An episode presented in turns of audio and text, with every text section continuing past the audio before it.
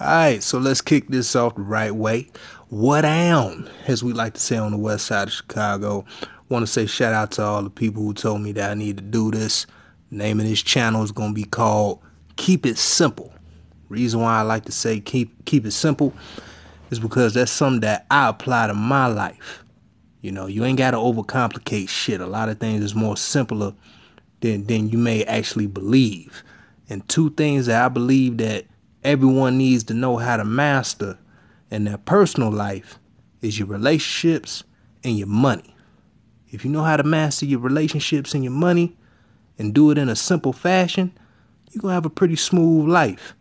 That's the reason why a lot of people like to ask me, hey man, how you always so cool? I don't, I don't really see you out here tripping on anything. You ain't bothering nobody. You ain't hating on nobody.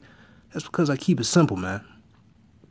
So you'll hear me talk about a lot of everyday shit because I believe that's what we come across the most. You know, I ain't into all that media shit. I don't care nothing about that. Even when I see the little headlines on IG or Snapchat like Kim Kardashian comes out in her new heels. Check it out. I'm like, why the fuck should I care about this shit?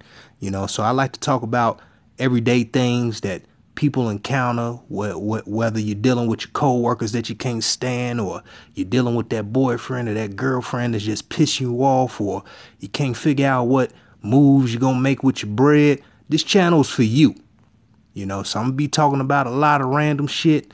You know, it might be some cases where I'll be a little more specific when somebody hit me up and ask me for advice, and I share it with the world so everybody else can gain a little something from it. Maybe it'll help you out once you get back to work or whether you have to go back in that house and deal with that motherfucker that's getting on your nerves. So sit back, relax, and enjoy the goddamn show.